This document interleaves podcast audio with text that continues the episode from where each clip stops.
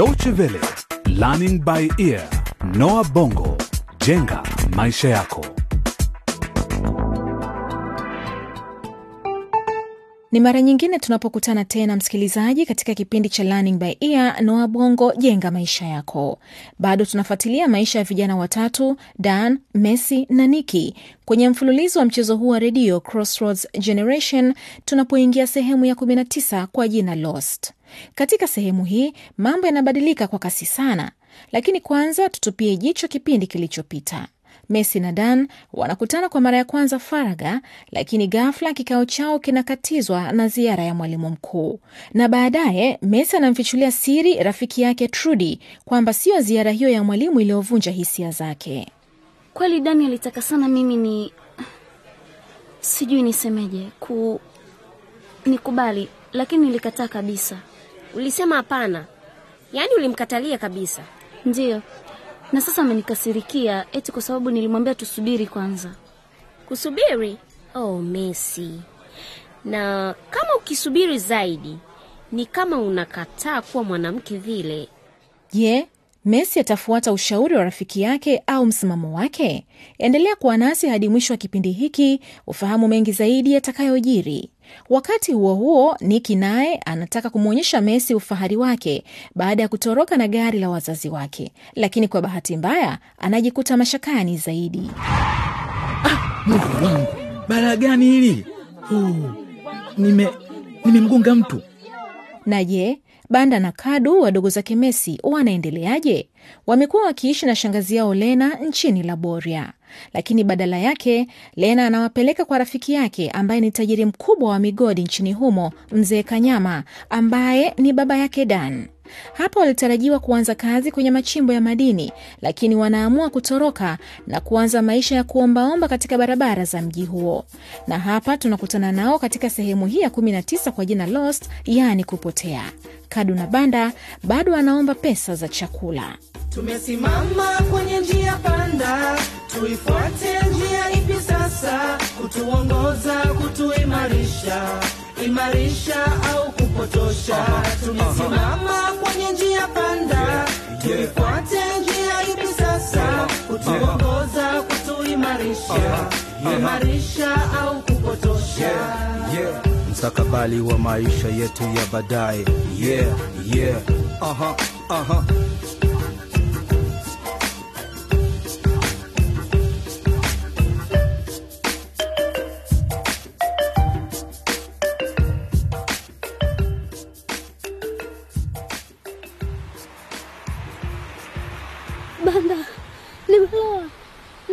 Nasikia nasikia baridi sana. Usijali Kadu, mvua itaisha tu sasa hivi. Hebu jifunike hili boksi, litazuia baridi kidogo. Nisubiri hapa, niende pale pembeni nijaribu kuomba pesa. Tunahitaji pesa ngapi kulipa taksi ya kurudishwa nyumbani Kisimba? Tunahitaji pesa nyingi sana Kadu, ndiyo maana nakwambia tuendelee kuomba. Au turudi kwa shangazi Lena? Hapana, hatuwezi kurudi kwake. Yeye alituuza kwa mwenye migodi, hawezi kutusaidia.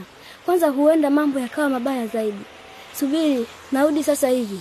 Sawa banda, lakini usichelewe, usichelewe kurudi. Saidia tafadhali, saidia, tunahitaji kurudi nyumbani. Shika hii mtoto wangu. Kwa nini unaomba barabarani? Hii baridi itakudhuru kijana. Nyumbani wapi? Ni mbali sana. hmm. Sehemu moja inaitwa Tandika. Unakufahamu? Tandika. Ah, Lakini Tandika ni mbali sana na hapa. Wewe unaitwa nani? Naitwa Banda. Banda. Mi naitwa Udumbe. Wewe ulifikaje hapa? Wazazi wako wako wapi? Ah, usiogope, niambie tu. Sisi tunataka tu kurudi nyumbani.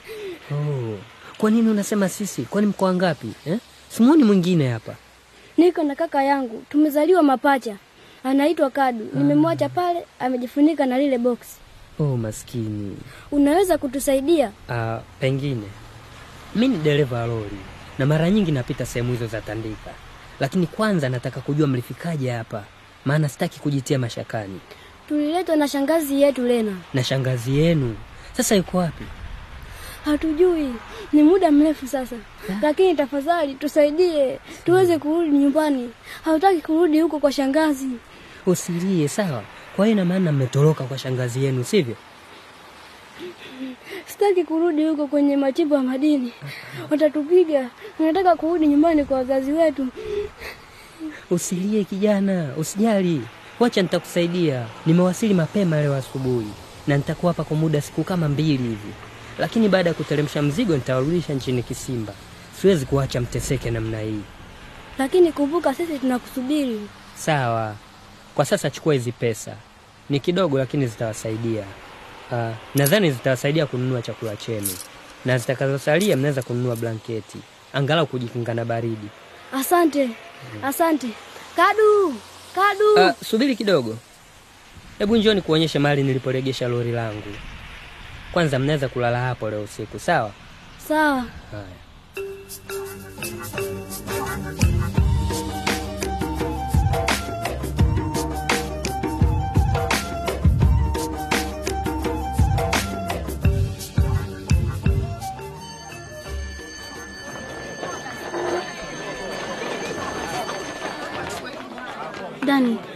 Kuzungumza? Kuna tatizo? Kwa hakika sijui nifanyeje au niseme nini. Nahisi kuchanganyikiwa. Unataka niseme nini? Tuzungumze wakati mwingine. Dan, tafadhali. Nini Messi? Dan, sikiliza. Najua umenikasirikia, lakini nina tatizo ambalo naamini wewe tu ndio unaweza kunisaidia. Tatizo gani? Au nikusaidie vipi? Kwa hakika sipendi kukusumbua na matatizo yangu ya nyumbani, lakini baba yangu hajanipa pesa za matumizi wiki hii, si pesa za chakula cha mchana wala nauli. Najua trudi anaweza kunisaidia, lakini tayari ameshanisaidia. Messi, usiwe na shaka, nitakusaidia. Baada ya masomo nitakupa kiasi kidogo cha pesa. Kuna shida nyingine? Hapana, ni hiyo tu. Oh, sawa basi, hadi wakati huo. Trudi, Trudi, subiri kidogo. Dan, ni nini kinaendelea baina yako wewe na trudi Nini? Hutaki niongee na wanafunzi wengine pia? Lakini kwa nini trudi Ni, ni rafiki yangu Dani. Kwa hivyo kama rafiki yako hawezi kuwa rafiki yangu pia? Hapana, sijasema hivyo. Ni kwamba nilifikiri hampendani, na sasa nashangaa.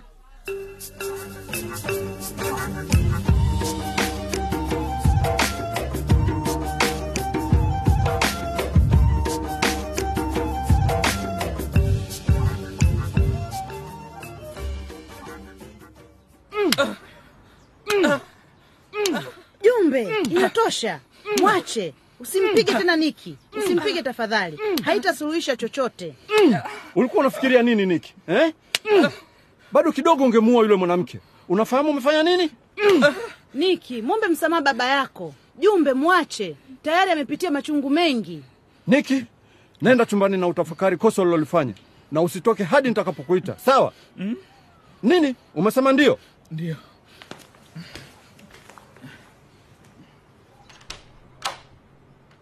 Wewe umemharibu huyo mtoto, ameharibika kabisa. He?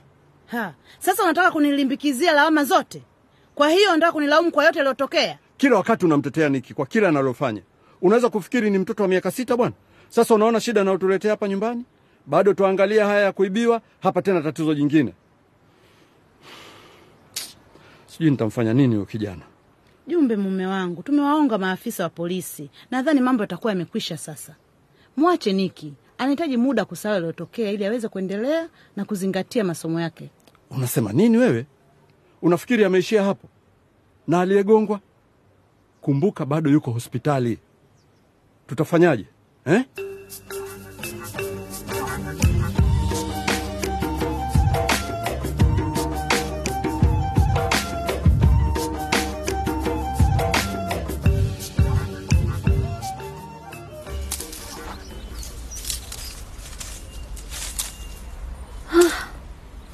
Mungu wangu, sasa nitafanya nini? Mercy, nimechanganyikiwa.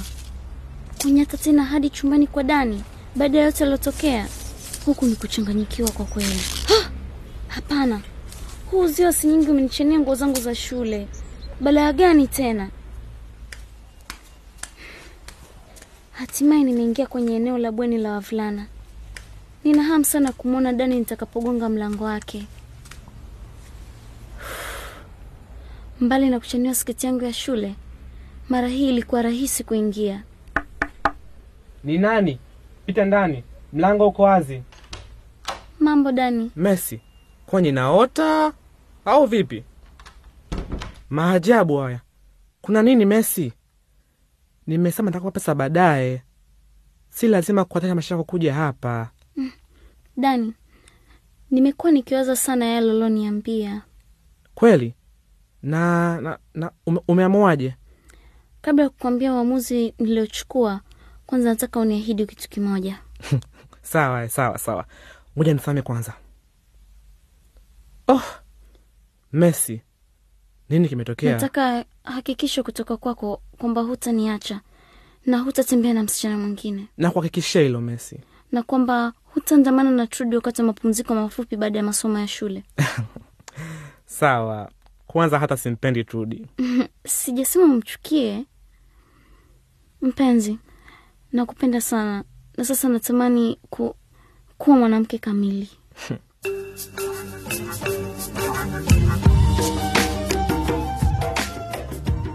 Wao, kwa hivyo Messi amebadili msimamo wake. Na sasa hebu tuondoke chumbani mwa Dan tunapokamilisha kipindi cha leo.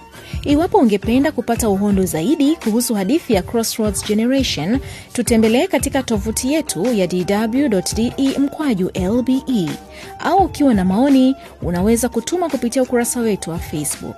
Hadi wakati mwingine, kwa heri kwa sasa.